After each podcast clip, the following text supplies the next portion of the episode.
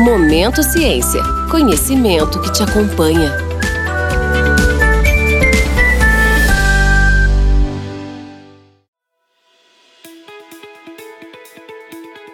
Você que trabalha, ama ou tem curiosidade sobre o mundo da ciência, este é o seu podcast Momento Ciência, que irá debater sem segredos nem mistérios temas relevantes da saúde. Pois a nossa missão é possibilitar que nossos clientes tornem o mundo mais saudável, limpo e seguro. O meu nome é Luciana Berlanga e tenho a missão de intermediar um bate-papo que vai inspirar muitas meninas das próximas gerações especialmente as interessadas em atuar nas áreas de biotecnologia. Por quê? De acordo com os dados da Unesco, as mulheres elas representam apenas 28% dos pesquisadores do mundo. Porque essa taxa, ela relata uma baixa participação nas áreas de tecnologia, engenharia, matemática tanto nas fases de graduação quanto em pesquisa, mas esse número parece estar crescendo.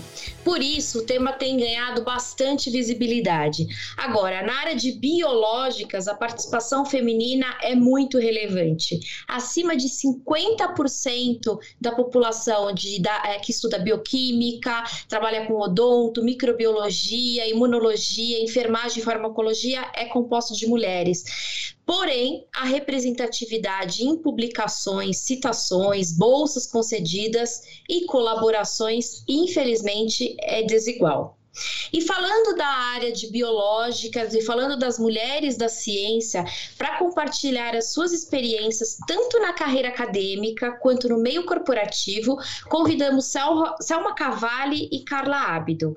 A Selma é diretora da divisão de biociências da Thermo Fisher Scientific Latam, profissional com 20 anos de carreira, doutora em farmácia, Química e Biologia Molecular pela USP, MBA em Administração de Empresas pela IBMEC.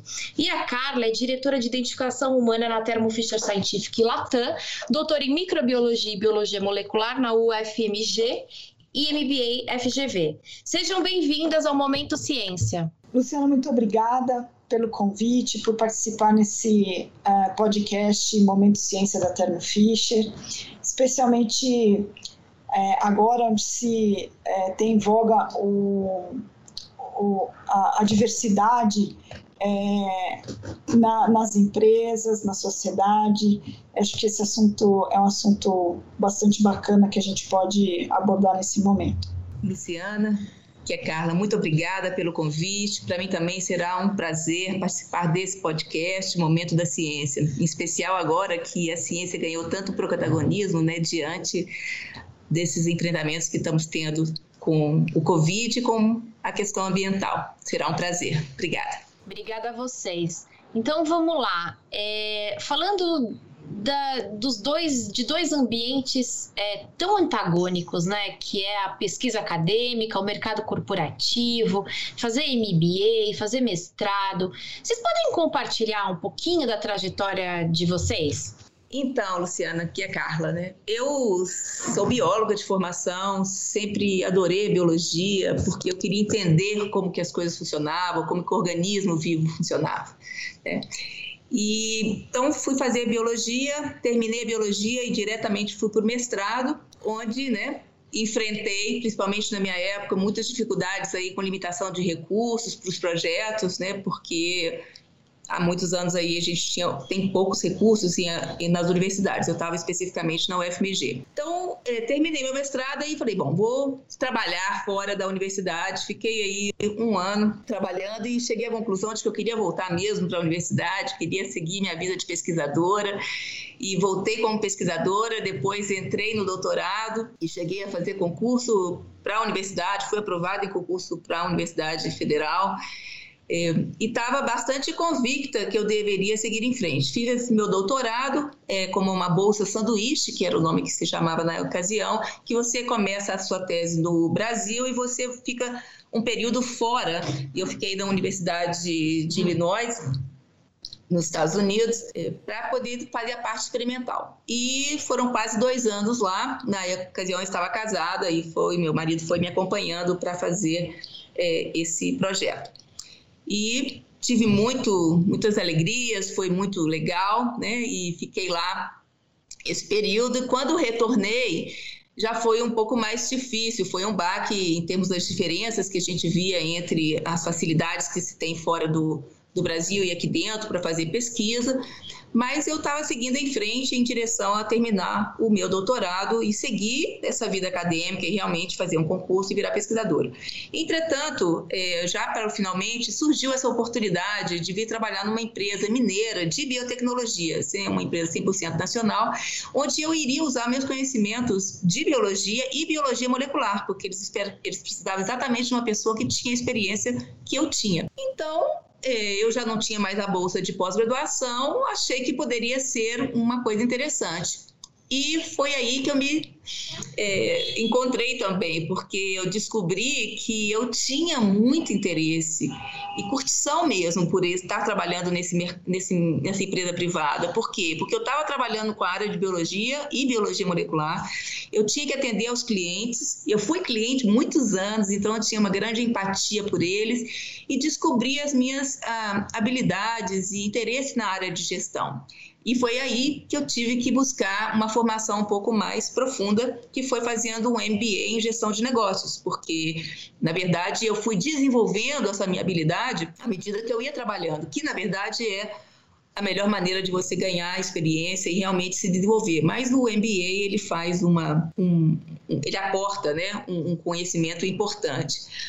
O que eu vejo um pouquinho diferente, Luciana, eu não vejo tanto um antagonismo entre esse, a pesquisa acadêmica e o mundo corporativo. Por quê? Porque dentro do mundo corporativo eu encontrei que era muito importante é, a capacidade de, de liderar, de fazer projetos, ter metas, prazos.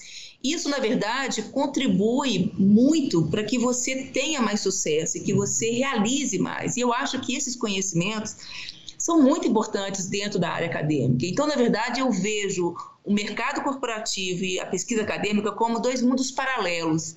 Né? E não tão antagônicos assim, porque eu acho que com a minha formação eu pude contribuir bastante para a empresa exatamente por ter vindo desse mundo acadêmico, né? E eu acho que os clientes que foram muitos anos acadêmicos, também sentiu que estavam conversando com alguém que pudesse ajudá-los. Então, eu acho que esses dois mundos aí podem conviver muito bem lado a lado. Cara, é, sabe que eu concordo com você bastante nesse sentido é, de ver não tanto antagonismo. Né? Eu, de minha parte, eu sou a Selma, eu sou farmacêutica, é, é, fiz a, a, minha graduação na Universidade de São Paulo e, e comecei é, a tomar mais contato com a ciência logo no primeiro ano de faculdade, porque na verdade eu queria eu queria ser mais independente e, e aí eu vi a possibilidade de ter uma bolsa. Era uma bolsa que obviamente não era muito grande mas era uma bolsa de iniciação científica e, e aí, a partir daí, tomei bastante contato né, com o experimento, com a bancada, é, que me enriqueceu e que me fez, ah, é, assim, me apaixonar por, pela, pela metodologia científica de maneira geral é, não só na parte de, de farmácia, ou de eu também mexi com microbiologia, com biologia molecular, é, mas enfim, é, fui seguindo na, na faculdade, fazendo iniciação científica. A partir daí, é, eu consegui um emprego, mas era um emprego de, de pesquisa e desenvolvimento dentro de uma, de uma empresa brasileira também. E em seguida, sempre ainda não tinha terminado a faculdade, seguia é, a carreira numa empresa holandesa. Quando eu terminei a faculdade, eu, eu tinha certeza que eu queria seguir um mestrado, é, mas sempre trabalhando. Acabou que eu não, eu, eu preferi trabalhar a ter a bolsa e fui seguindo no mestrado. De, e em determinado momento eu já não eu comecei a viajar bastante pela empresa eu fazia assessoria técnica, é, e aí comecei a viajar por, por vários estados brasileiros e o meu mestrado começou a ser algo que ficava mais difícil, né, de cumprir créditos, de fazer os experimentos, etc. E eu pensei naquele momento, se eu seguir trabalhando, eu não vou conseguir mais fazer meu mestrado. E foi uma decisão bastante consciente, mas que eu tive que tomar naquele momento e eu segui o mestrado e acabei encontrando emprego. Na verdade, eu voltei para uma empresa, é, para essa empresa que eu tinha iniciado é, quando eu ainda estava na graduação. É, eu tinha bastante carinho por eles, a gente é, fez uma, uma dupla interessante e eu acabei ficando, é, a empresa chamava Celme, era a companhia equipadora de laboratórios modernos e a proprietária da empresa era é, uma senhora que tinha dois filhos pesquisadores, na verdade um filho e uma filha, e ela era ela também dava muito apoio à ciência, à pesquisa e etc. E ela me ajudou muito no sentido de, de que eu tinha horários bastante flexíveis e tal, e eu pude seguir meu mestrado trabalhando e, e, e fazendo meus experimentos, meus créditos e tudo. Segui para o doutorado. Eu tinha assim em mente que eu não queria seguir uma carreira acadêmica formal dentro da universidade, mas que a pesquisa me fascinava. É, nesse momento eu também lecionei, é, assim, é, entre vai e vem, porque eu lecionava de sábado à noite, aquelas coisas é, acabei lecionando por 10 anos, sempre trabalhando em alguma empresa. Então, voltando a essa coisa do antagonismo, talvez as carreiras não sejam tão antagonistas assim. E como a Carla comentou muito bem, é, todo conhecimento que a gente adquire é, do, da, da, da, metodologia científica é algo que a gente aporta muito no mundo corporativo. Então, é, não vejo não vejo essa é, é, essa, essa, esse antagonismo tão presente. E, bom, só para só seguir aí em termos de carreira, um pouco mais para frente, eu tive meu próprio laboratório e depois, é, esse ano, faço 13 anos de, de Thermo Fisher. Em algum momento, eu, eu realmente fui para. É, acabei sendo contratada na Applied Biosystems na época e, enfim, é, sigo aqui até hoje com, com, muita, com muita alegria. Bem interessante, viu? Olha, é, você considerar né, que são conhecimentos complementares e a iniciativa privada se beneficiando da formação acadêmica, do conhecimento científico, muito interessante. É, realmente eu, eu, eu, eu, tinha uma outra visão. A Carla comentou sobre a limitação de recursos né, no mercado acadêmico. Carla, existem desafios para as mulheres, outros desafios, quando ela, ela considera esses dois caminhos? Existem sim existem muitos desafios em ambos os caminhos, né, na trajetória profissional da mulher. Né?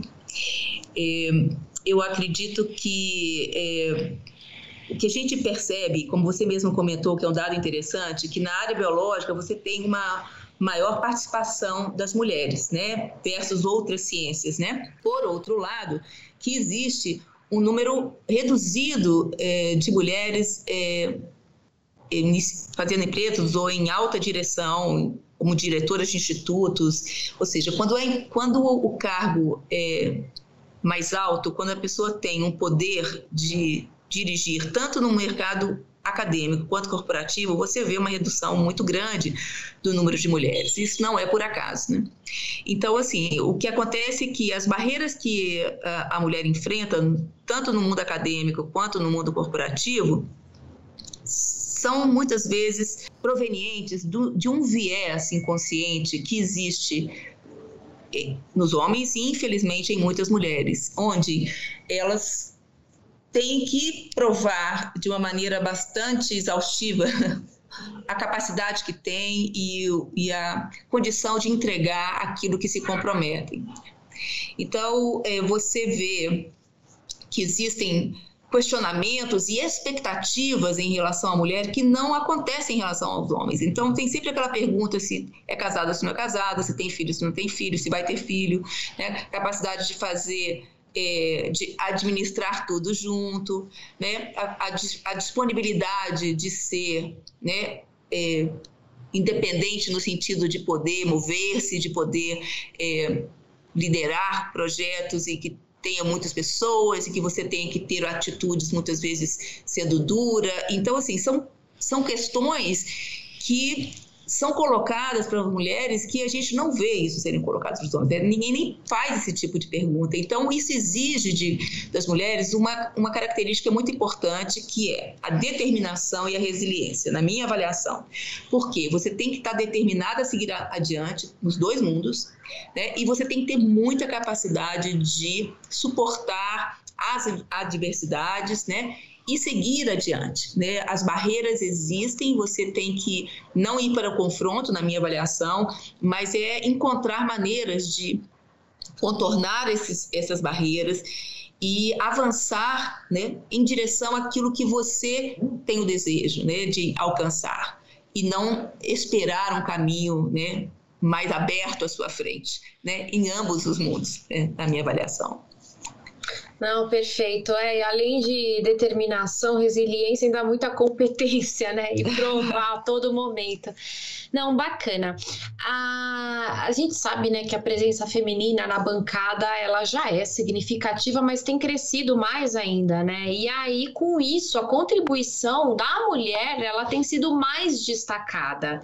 Exemplo disso foi o ano passado. Em 2020, a gente teve o Prêmio Nobel de Química, que foi para uma dupla de pesquisadoras mulheres, uma francesa e uma americana.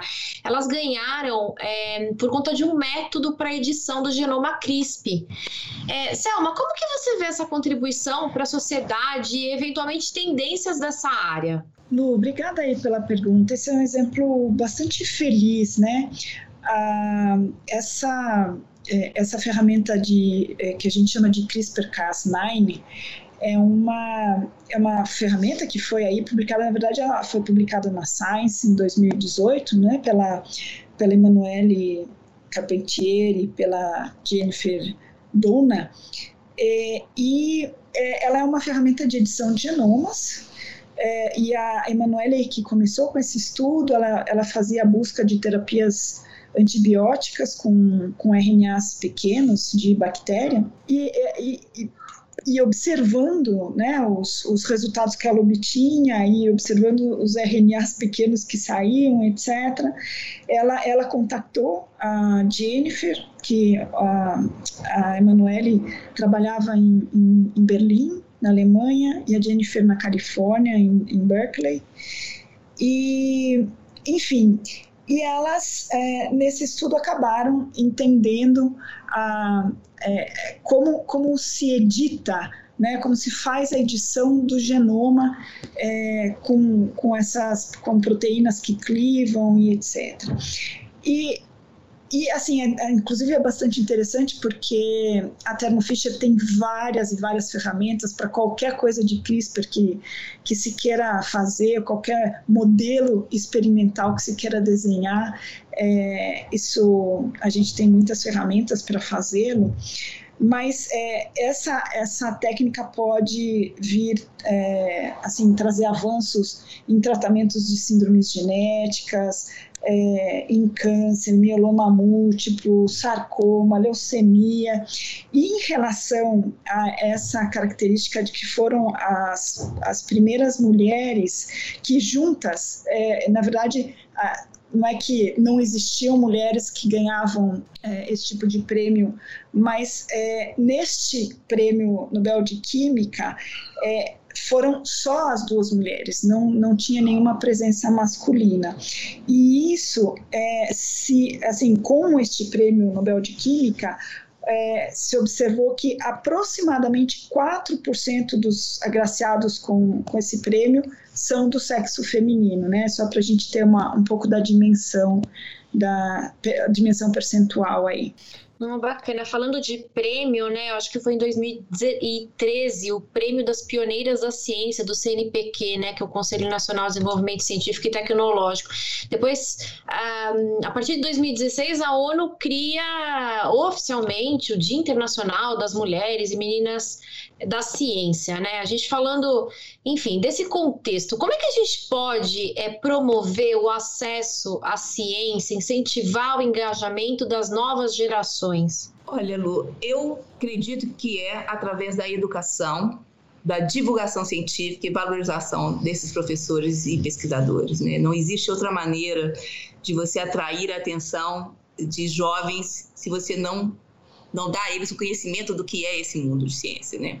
Atualmente, em função da pandemia, né, que trouxe tantos desafios para todos nós, por um lado positivo, se é que se pode dizer nisso, foi essa trazer à tona e você ouvir em quase todos os jornais, ler as revistas, é, assistir a reuniões virtuais, a seminários sobre a ciência, né? Porque tudo que está se avançando hoje, a tão sonhada vacina e a vacina para todos, ela é um produto da ciência.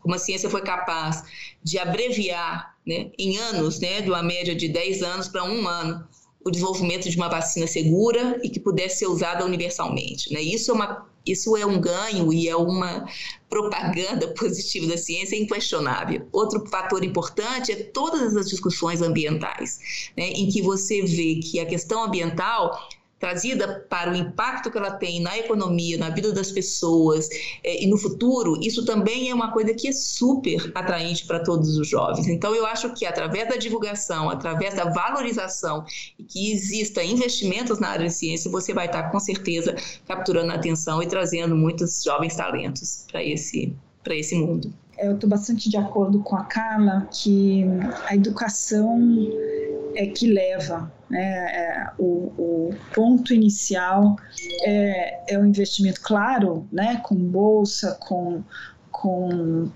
com incentivo à pesquisa, mas é, talvez a gente precise é, dar esse, esse pontapé é, lá quando a gente ainda tem a criança, despertar essa curiosidade, essa, esse brilho né, é, nos olhos para a ciência.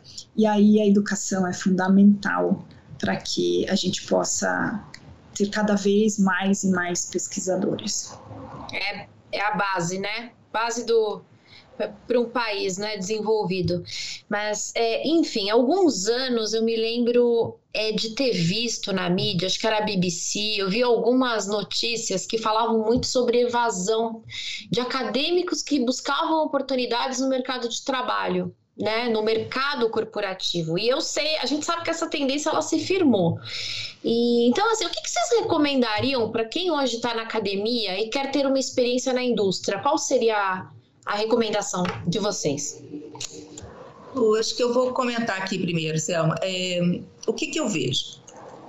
Vir trabalhar no mundo corporativo, como eu comentei, baseado na minha experiência, claro, né? Eu posso colocar um pouco do que eu vejo, também nos meus colegas aqui que estamos dentro da Thermo Fisher, é uma característica muito interessante, como é uma empresa que é né, tem o seu DNA na inovação, em desenvolvimento de novos produtos e tecnologia, muitos dos nossos colegas são pessoas de formação acadêmica que passaram muitos anos aí estudando, fazendo mestrado, doutorado, então a gente tem essa, né, essa felicidade de estar convivendo aí com colegas que têm uma trajetória similar, né? É, o que eu acho que, mais uma vez, ela traz uma grande oportunidade, de desenvolvimento. Então, ou seja, um, um um jovem formado com uma formação acadêmica é, e uma formação acadêmica boa e que ele quer vir para o mercado, é, mercado corporativo, ele tem que se aplicar, não pode ter medo, ele tem que vir com a bagagem que ele tem, né, que é a bagagem acadêmica, porque a pessoa fica um pouco preocupada, ah, eu não trabalhei antes, eu gastei muitos anos aí, eu fiz quatro anos de formação acadêmica, mais três anos de de mestrado ou mais quatro de doutorado e não tem experiência no mercado corporativo, mas ele tem outra experiência, né? E é essa outra experiência que a gente precisa é, valorizar e trazer. Então, eu acho que ele tem uma oportunidade no mercado corporativo, é, ele pode contribuir de uma maneira muito grande, no nosso caso específico, porque está dentro da área de tecnologia e na áreas biológicas, mas tem outras empresas de outros níveis de tecnologia em outras áreas que também vão precisar de profissionais com uma formação acadêmica.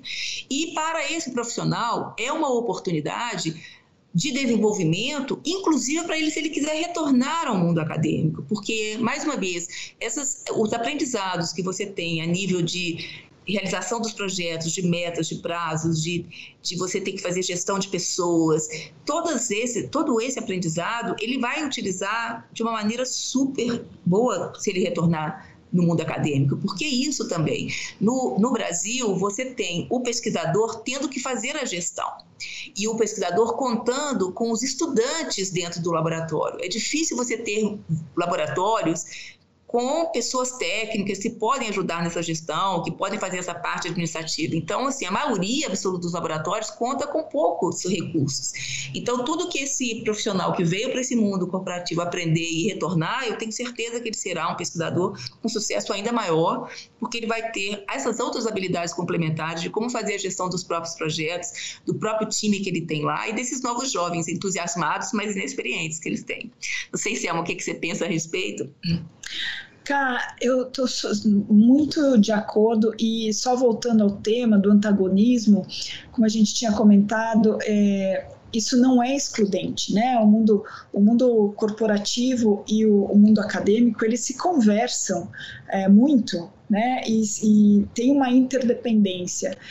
Então, eu vejo só que, se, se é que a gente pode dar algum conselho, é, é que a, a pessoa tenha, tenha coragem, né? tenha coragem de ir, de aplicar, de buscar a vaga. E é, eu posso dizer que eu, quando entrei na, na Termo, na época Applied Biosystems, é, eu vim desse mundo acadêmico, eu, eu já havia feito um, um MBA, porque eu realmente entendi que é, eu precisava ter um, uma visão um pouco mais panorâmica de negócio e não tão aprofundada, porque quando a gente faz mestrado e doutorado, a gente faz algo bastante aprofundado, né? A gente realmente se especializa em algo muito pontual, mas, mas eu simplesmente resolvi levantar a cabeça e ver o que, que tinha no mercado. Então, é, é realmente ter a coragem é, e saber que não, não existe essa, essa disparidade daquilo que é, é acadêmico e corporativo. Luciana, só para complementar uma questão aqui, que acho que um pouco da sua resposta, dessa questão da evasão, um dos motivos que a gente vê a evasão em dois sentidos. Uma evasão para fora, né, a que chama a fuga de talentos para fora do país, ou que esses talentos do mundo, do mundo acadêmico venham para o mundo corporativo. Infelizmente, o maior fator que motiva isso é a questão da remuneração. Então, volta naquele mesmo ponto, né? Tem que ter uma valorização da pesquisa, e eu tenho muita esperança que a partir disso, tudo que a gente está enfrentando nesse momento da pandemia, pandemia, isso seja é, motivo para aumentar esses investimentos, porque se você tiver investimentos e você puder oferecer uma carreira para o jovem no mundo acadêmico, com certeza você vai reter muito mais talentos também. É, eu ia dizer exatamente isso, né? 2021, a gente está falando de ciência e saúde. Não tem como não falar da Covid, né? Que poderia, pode ser um bom impulsionador aí para esse novo contexto, né? É, bom, a Covid-19 ela teve um efeito de conscientização em massa sobre a importância, né? De promoção é, da prevenção da saúde. Nunca se viu tanto engajamento é, em mudança de hábitos. Foi notória a importância da pesquisa científica científica, é, as mídias vêm comunicando sobre indústrias, novas tecnologias, equipamentos, insumos. É, vocês acham que a, a, pandemia e esse momento né, de protagonismo da ciência ele pode ter gerado um maior interesse nas áreas de biológica? Eu vou até perguntar isso para a Selma, né, com, principalmente ali enfermagem, biologia, biomédicas. O que, que você acha, Selma? Lu, eu tenho certeza que isso vai ter um reflexo, apesar de, de todas as coisas ruins que a gente tem experimentado aí com essa pandemia, é, a gente vai ter aspectos muito bons é, e um deles é exatamente a valorização da, da pesquisa científica no Brasil. Né? No Brasil, na América Latina, é, a gente tem um pensamento um pouco talvez distinto é, em países que têm mais fundos para investir em pesquisa, mas acho que é, no Brasil e nos países da América Latina isso será verdade, de maneira que, não que a gente não invista hoje, mas é, a gente é, é, talvez tenha ainda um pensamento é, é, que ah, quando a gente faz pesquisa básica, é, parece que o, o dinheiro está indo para um lugar que não tem muita aplicação, né? Por exemplo, eu queria só conectar com, com o Prêmio Nobel é, de Química, né, do ano passado, da Emanuele e da Jennifer, que foi é, ambas faziam pesquisa básica. E aí, no momento que você é, começa é, montar o quebra-cabeça da, da, pesquisa básica, a gente é, pode chegar a, a, coisas aplicadas bastante, bastante relevantes e bastante impactantes na, na área de saúde e etc. Então, eu, eu vejo que isso sim vai ser um, um, um benefício, um ganho que a pandemia do coronavírus é, vai nos, nos legar. E também creio que é, a, gente, a gente ainda tem muita pesquisa. É, se pensar em coronavírus, a gente ainda tem muita pesquisa pela frente. A gente ainda entende pouco do vírus, dos mecanismos que o vírus utiliza para entrar na célula, porque porque o comportamento é, de alguns é tão crítico e para outros é tão leve. Enfim, a gente ainda tem muito estudo pela frente em relação só a esse vírus. Carla, não sei se, se você vê da mesma forma. Totalmente, concordo com você, sem dúvida. As suas as minhas palavras. Uhum. É, dentre esses legados, esse pelo, dentre os legados, né, que a pandemia é, nos deixou e está nos deixando, é, esse sem dúvidas é um ponto positivo, né, esse avanço. Bom, eu gostaria de conversar muito mais com vocês. Infelizmente a gente tem um prazo é, limitado para o episódio, mas eu gostaria de fazer uma, uma última pergunta para Carla, que é assim, baseada naquilo que a gente sente, né, por ela, paixão pela ciência. É, qual é o conselho que você daria, Carla, para uma menina que quer ser cientista? Muita dedicação, estudo e determinação. Eu tenho uma filha que está estudando biologia e eu digo a ela né, que é, esse é o caminho. Não existe outro caminho né, na ciência que não seja a dedicação é, e o estudo. Né? É, ele exige isso para você crescer e ser um profissional é, que se destaca nesse mundo. É, ainda que você tenha uma baixa reconhecimento no Brasil, nesse momento, a gente vê que isso está mudando, isso está mudando de uma maneira muito mais acelerada. E eu acho que a pandemia, mais uma vez, voltando ao que a Selma comentou, veio para ajudar nesse sentido. Né? Você está hoje vendo como a ciência impacta na vida de cada um de nós, né? Não só pela Covid, como acabamos de falar, mas também na questão do meio ambiente. Então, assim, eu acho que tudo isso que aconteceu e o que está acontecendo a nível ambiental e a nível é, da saúde nesse momento, só para dar dois exemplos concretos, ele está expondo esse universo da ciência, né? E eu acho que aí o, o jovem vai enxergar né, que existe muitas oportunidades, que é um, realmente um grande mundo e que existe muita coisa para se fazer aí e, e a curiosidade né, e a paixão que todo jovem tem, né, já é uma coisa da natureza, né, ele pode aplicar através dessa maneira de, de estudar e se, e se, dedicar, né? Eu sempre me dediquei muito, na verdade, eu era estudiosa mesmo, né? não tinha muita alternativa, mas nunca fui, né, daquele tipo que não, não fazia as brincadeiras. Não, dá para conjugar tudo, dá para você ser estudioso, mas dá para você curtir, ir para balada e fazer tudo que você tem que fazer, né? É só uma determinação e uma dedicação é, para que você possa avançar numa carreira científica. Essa é, é a minha visão. Obrigada, Selma e Carla, pela participação, pela contribuição, pelo lindo trabalho que vocês construíram, né? A carreira de vocês ao longo desses anos. Lu, é, eu que, é, bom, certamente é Carla, mas a gente super agradece essa iniciativa, é realmente um prazer poder participar. É, e acho que de falar principalmente para os jovens e incentivá-los a migrar e a, a, investir nesse na ciência porque é um caminho difícil mas bastante vitorioso. Então eu, eu agradeço aí a, a essa oportunidade e te parabenizo pela iniciativa. Eu também Luciana. Foi uma delícia bater esse papo aqui adorei é, fazer primeiro podcast que eu faço, eu nunca tinha tido essa oportunidade, né? Parabéns realmente pela iniciativa, super legal e espero que a gente possa ter, né? contribuído aí para os seus ouvintes, né, trazendo de alguma maneira uma inspiração para que eles possam querer conhecer um pouco mais do mundo da ciência. Muito obrigada. Sem, sem dúvidas, foi muito inspirador. Bom, pessoal, eu espero que vocês tenham gostado. É, fiquem atentos aos próximos episódios e não deixem de comentar em nossas redes sociais, dando sugestões de temas. Obrigada e até a próxima.